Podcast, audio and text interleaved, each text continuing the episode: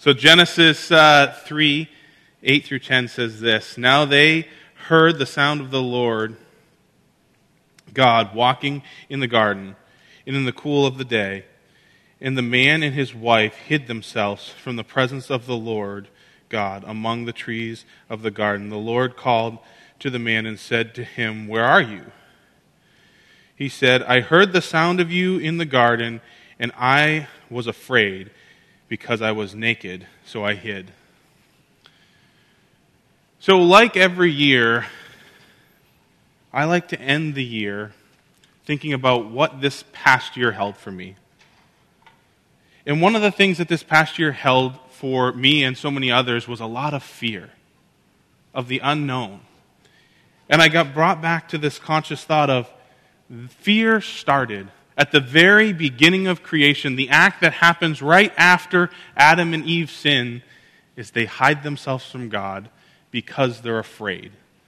See, the devil's tactics haven't changed in so many years. The thing that he has to do is not to get us to stop believing in God, but to hide from God's presence for us to be ineffective. So let's pray for a minute again. Father, I just thank you that you came looking for Adam and Eve, and you come looking for us. You want to have a relationship with us. You want to be present with us and you want to be near us, Lord. Help us not to hide our faces from you, but to embrace the presence of God in our lives through this year, through next year, Lord. Help us to see your face every day so that people may look upon us and see your face. In Jesus' name, amen. So, like I was saying, 2020 has become a year where you almost recoil just at a number. You think, what could possibly be next? I know for me and my work crew, uh, anything went wrong. Well, it's 2020, of course, that went wrong. It, it's, it's become this laughable joke, but on the same hand, such a presence of fear within the year. We don't know what's happening next. We have COVID, we have riots, we have protests in the street, we have election, we have election fraud, we have mass, we have lockdowns, and loss of work, maybe loss of family members. 2020 for so many has held so much fear and uncertainty. And it's not anything new. From the beginning of time, this is something that man has struggled with is the fear of different things, driving a wedge between us and our king. And as I started to look back over my year, I realized that so many of my responses to different things had at least a partial basis in fear for what would happen if I didn't react this way. And even in that manner, leaning more on fear than God, it separates you from His presence. But it's interesting, in the Word of God, we have the phrase, fear not, or do not be afraid, or take courage and don't be afraid, 365 times. One for every day of the year, 365 times, God addresses His people to not be afraid. Whether He's delivering a specific message to the general public or a message specifically to one person, 365 times. I think this might be a point God wants to get across to us about this bondage of fear mankind has. Especially when he reaches out in his word to specific people within his word, saying, Fear not. I think he understands that the human race has an instinct to respond in fear. I think sometimes that can be our go to to be more worried than faithful to Him. I mean, there are some things in this world that are scary. By natural means, you should be afraid of them. Heights, for instance. I don't like heights at all. It's actually the heights that aren't the problem, it's the sudden stop at the bottom of them that I really have a dislike of. There are things that have a natural fear to them. And yet, we continue to see this verse in the Bible, fear not, over and over again. And I think that there's an element of being cautious around things such as heights and snakes and. Ugh, you were waiting for it, I know. My notes say snakes. I was just thought of something else. Um, there are things to be naturally cautious of um, because they are dangerous. But I think caution and fear are two different things. They, they're separated by a category. One is almost paralyzing, and the other one you can take a hold of. And for instance, I can't get near a snake at all. Don't like them, will disappear. I can get up on a ladder and get on roofs and go on high places and just tell my fear to go away. Um, it doesn't mean I'm not cautious and apprehensive, but I can overcome it. So there's a difference between this caution and fear. But I want to take a look into the Word of God and to see what He says about fear to some of some key people in the Word of God. So we turn to Matthew 14, 27 through 31. And it says this But immediately, well, let me give you a backstory. Jesus is feeding the 5,000 with his disciples. And then he sends his disciples away. He says, Get in the boat, go to the other side of the sea, I'll catch up with you. He dismisses the crowd that he's feeding, and then he goes to pray. Well, when he sent his disciples away in the boat to the other side of the sea, there begins to be a storm, and his disciples are afraid. And at this moment in time, Jesus, of all people, decides that he should walk on water, never seen before on this earth. He should walk on water and scare the living daylights out of the people in the boat. So that's kind of where we pick up. And uh, it says this But immediately Jesus spoke to them, saying, Take courage, do not be afraid. Peter responded, for it is I. Peter responded and said to him, Lord, if it is you, command me to come to you on the water. And he said, Come. And Peter got out of the boat and walked on the water and came towards Jesus. But seeing the wind, he became frightened and when he began to sink, he cried out, Lord, save me. Immediately Jesus reached out his hand and took a hold of him and said to him, You have little faith. Why did you doubt? So it's interesting to me, this is perplexing to me, that this has never been done before. I'm going to scare the living daylights out of my disciples. I don't know if Jesus thought this will be funny. like, I know what I'll do. Uh, maybe this was April 1st, I'm not sure. But he approaches the boat. They see somebody that they think is a ghost. And Jesus instantly says, Don't be afraid. And Peter, being the person that he is, he's like, Okay, well, if that's you, then that's pretty cool, and I want to do it too. So he gets out of the boat and goes to greet Jesus on the water. And the next part, I think, is where we find ourselves in 2020, right? Jesus standing before you doing the miraculous, and then you see everything else happening. All the wind, the waves, the upset of this world. And you begin to sink. And I think that was 2020 for me, and I would, I would every once in a while call back to Jesus and we'd get on good terms, and then, then I'd lose a job or different things would happen in the economy, and, and you'd have that fear again and you lose focus of the very king standing right in front of you, guiding you and taking care of you, and you begin to sink. See, again, it's the trick of the devil. He doesn't need you to stop believing in God to win. He doesn't need you to think that Jesus is the Antichrist for him to win. He just has to have you fear the circumstances you're in more than you revere the God before you. And he's won. And I think that was a place I found myself in 2020 so much.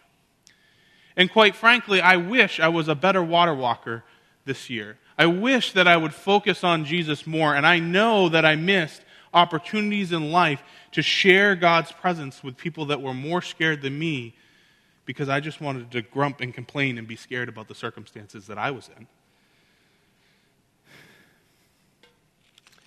And you know, some people would say, well, that's fine. The things around me don't really bother me. The things that happen in the world and in the peripheral don't bother me. They don't really pull me down, per se. But if we look at another person in the Bible, in Luke 1 26 through 31,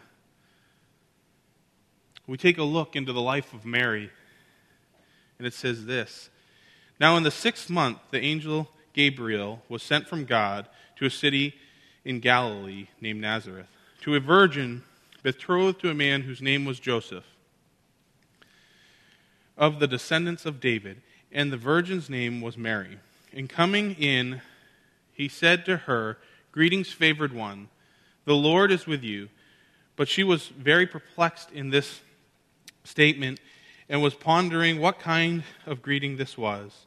And the angel said to her, Do not be afraid, Mary, for you have found favor with God, and behold, you will conceive in your womb and give birth to a son, and you shall call his name Jesus.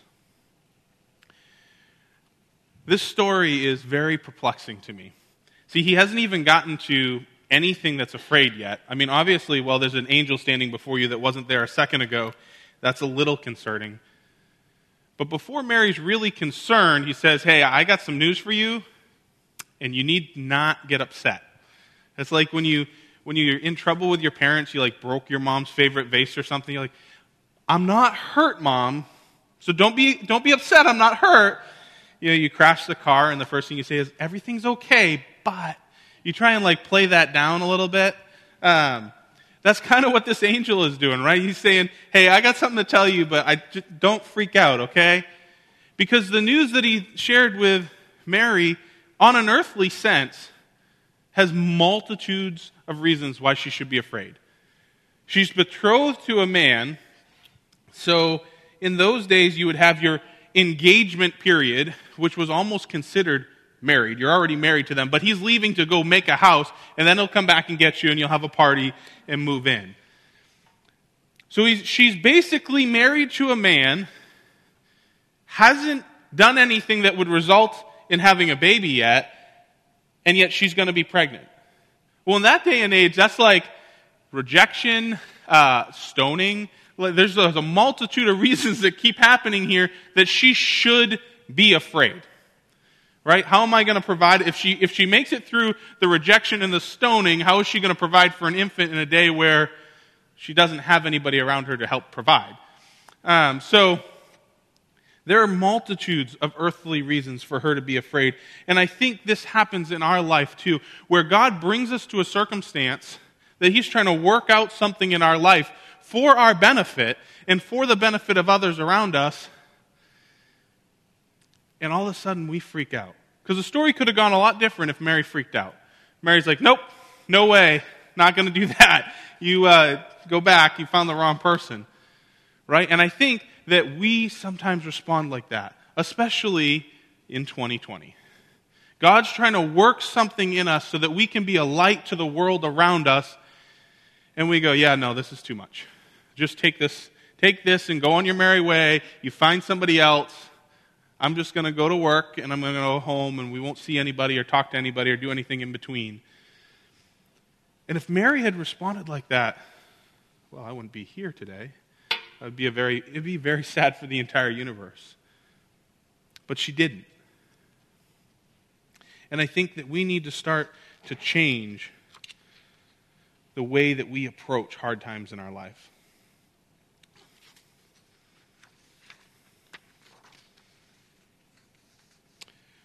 So that's kind of a, a recap of where I've been thinking in the last couple months as I've recapped my year. And I think it was Shiloh's leadership meeting that they brought up this next verse, and it just has not gotten out of my head under the context of what we just talked about. And it's Esther 4:14. And this is Mordecai saying to his niece, who has now been married to the king and has influence over the king, says, If you keep silent at this time, liberation and rescue will arise for the Jews from another place, and you and your father's house will perish. And who knows whether you have not attained royalty for such a time as this? And you know, the reality is, I've thought about this year and wish that I could be in any other year at any other time doing any other thing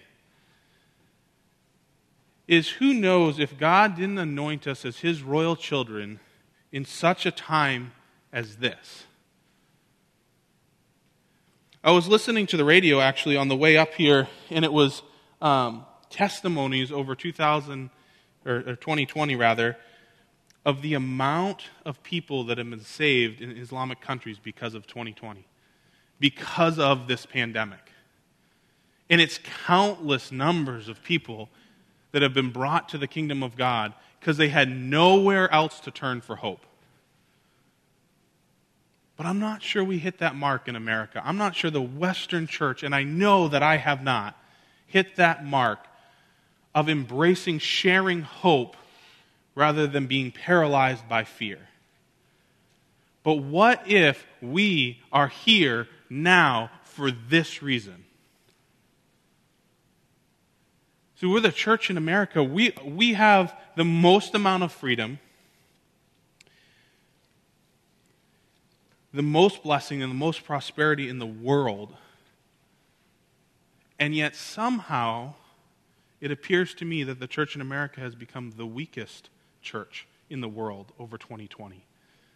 We've kind of closed in our walls and we've put our TVs on and we've watched service and we've, and we worship from home. And we've kept our nucleus going. But I believe the Great Commission was to go and make disciples of all men. See, the devil didn't have to get us to stop believing in Christ to not be effective. He just had to paralyze us from moving past the walls around us.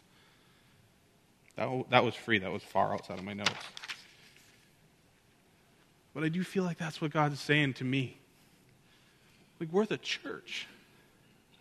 We're the hope for this world. And we've narrowed it down to such a little spot that we fill.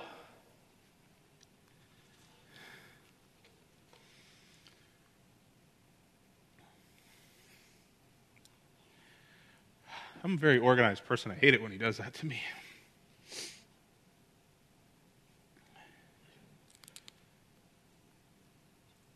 There are people around us that need our hope, that need our Jesus.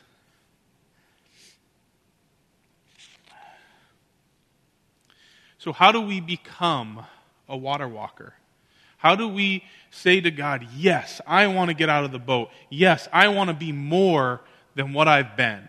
I don't want to be paralyzed by fear anymore. I want to move forward and spread your gospel to the world. How do we take the next steps?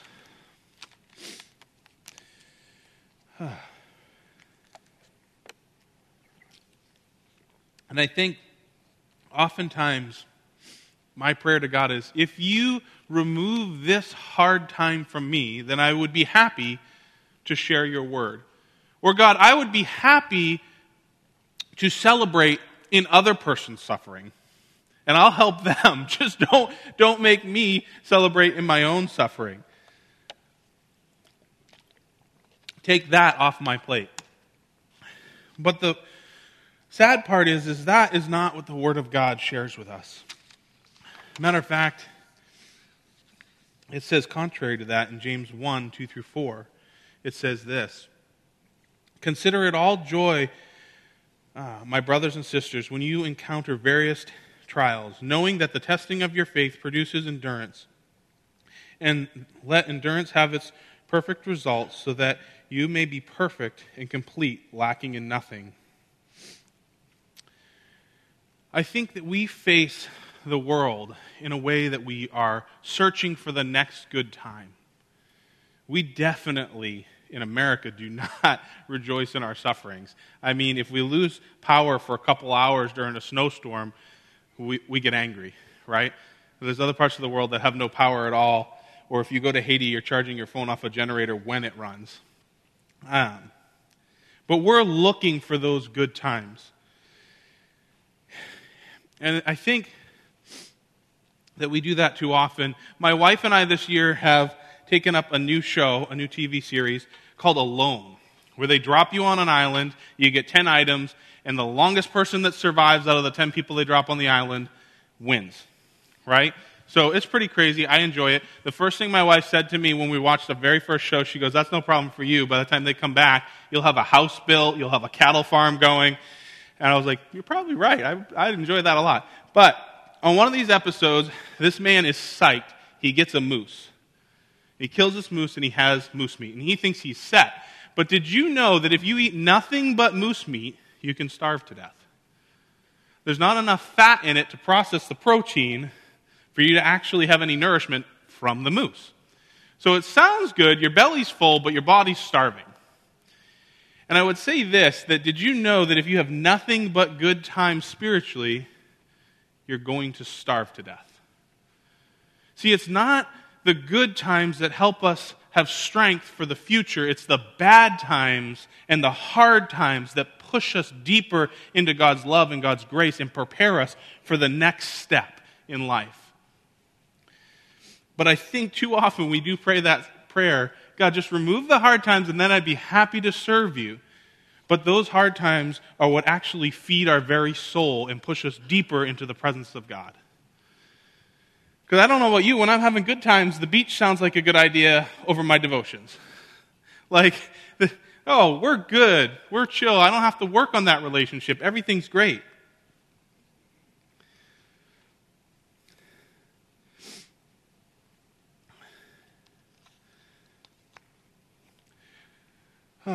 so, step one to walking on water is beginning to thank God for what He's put in front of you. The very moment that you're in is the moment God designed you to be in. Stop wishing that we were somewhere else and begin to look to God for how this circumstance changes our life so that we can change others. Psalms 27, 1 through 3 says this The Lord is my light and my salvation. Whom shall I fear? The Lord is my defense of my life. Whom should I dread? When evildoers came upon me to devour my flesh, my adversaries and my enemies, they stumbled and fell. If an army encamps against me, my heart will not fear. If war arises against me, in, my, in spite of this, I am confident. How is it that King David has so much confidence? Was one word in this entire psalm that changes the context, and that is when. See, when evildoers came upon me, he has experienced attacks before. He has experienced people trying to hurt him before. He's experienced people trying to kill him and armies surrounding him. He has experienced these things before, and he says, Every time God has come to my defense, every time God has been there for me, every time He has fulfilled His promise to me, it was prophesied I'd be king. I'm going to be king because God is bringing me there.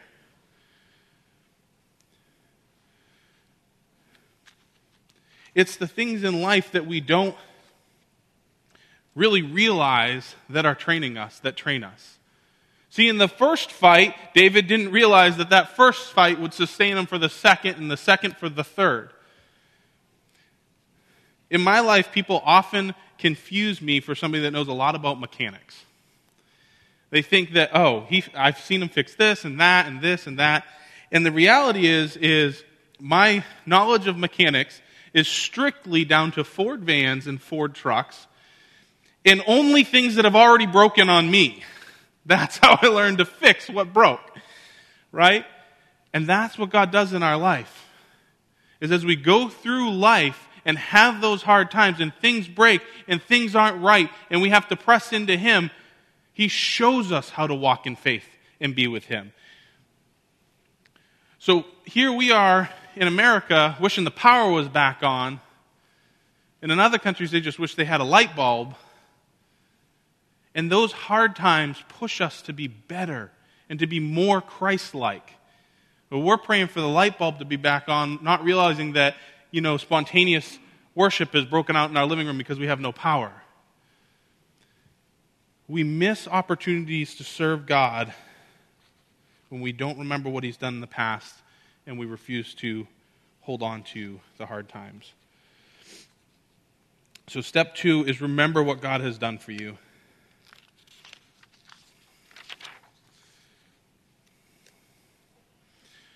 Romans 8 35 through 39 says this Who will separate us from the love of Christ? Will tribulation, will trouble will persecution or famine or nakedness or, or danger or the sword, just as it was written, For your sake we are killed all day long. We were regarded as sheep to the slaughter. That's us, because of sin, by the way. We were headed for death. That's what the psalmist is saying. But in all these things, we are overwhelmingly conquerors through him who loved us. For I am convinced that neither death, nor life, nor angels, nor principalities, nor things present, nor things to come, nor powers, nor heights, nor depths, nor any created thing will be able to separate us from the love of God that is in Christ Jesus. See, step three is remembering who God is to us. He has great love for us. He loved us while we were still sinners. He came to find us just as He came to find Adam and Eve. So if you want to walk on water, you have to remember that His love is greater than anything you can face, even death. Because in death, we'll be present with our King.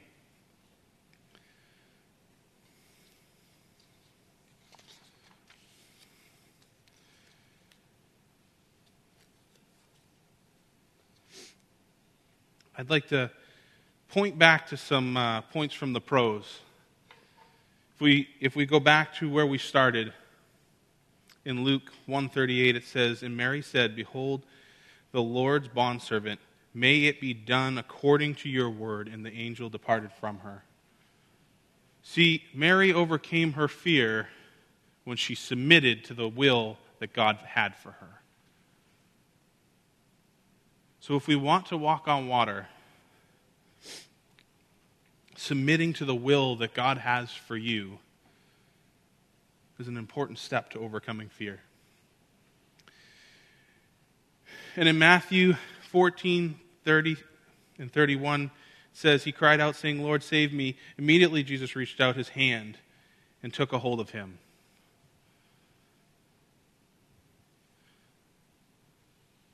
So, the final part to being a water walker is it doesn't always go easy. There is no one perfect among us, and there will be times where you see the storms around you. You'll see the waves, and you'll start to take your thoughts and focus off of the king in front of you, and you'll begin to sink, and it will begin to feel overwhelming. But at that point, cry out to God, and He will pull you back. He will put your focus back where it belongs. There is nothing on this earth that can overcome us that His love and power can't bring us back from. I mean, He's God, He's the King of Kings. He created the universe, and by His presence, the very universe is sustained. The operation of the world exists because He breathes life into it. There is nothing that can overcome us if we cry out to Him.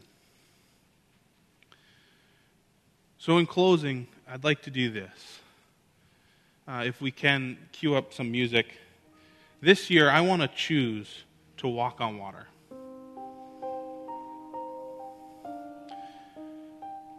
I want to choose Jesus' plan over my plan. I want to choose to be more effective for the kingdom of God in 2021 than I was in 2020. See, it's not the absence of hard times, but the presence of God that dispenses fear. And in 2021, I want to be in His presence more regularly. I want to walk with Him and be close to Him, which is a great benefit for myself. But honestly, I want to see more people influenced for the kingdom. I want to see more people know the peace, joy, and love that I have because of my Father. I want to pull people up instead of put people down. So, the only way that I know how to do that is to take time and repent for the way I lived 2020, for not living a water walking life in 2020, for being more consumed with me and what's going on in my family and my house than the world around me. And I want to take time to repent of that. And I would encourage you here and at home to take a minute and, and think back over the year of the missed opportunities you had where you could have been walking on water and showing people that God is a miraculous God. But the next step is to embrace the future and ask God to give you the strength to live a life that shines Christ everywhere. Give you the grace to walk on water and show people that God is real. So I'm going to pray, and I would just ask if you're here at home, just take a few minutes after I'm done praying, uh, before you get up to leave, before you get out of your bed and get the second cup of coffee. Uh, just take a moment and embrace looking back over 2020 and repenting for the missed opportunities and asking God to give you boldness for 2021 to not miss opportunities and to walk on water. So, Father, I thank you for this year. I thank you in the midst of all the chaos and trouble and all the things we experienced personally as a country this year, that you were still there. Lord, forgive us for the moments that we missed. Forgive us for where we had opportunities, but we were too paralyzed to meet them. And Lord, help us in 2021 to walk out your will, to be the light of the world, to shine your light, to walk on water and show that you are the King of the future. We just thank you and we praise you for this day. Praise you for family time and New Year's and new beginnings. In Jesus' name, amen.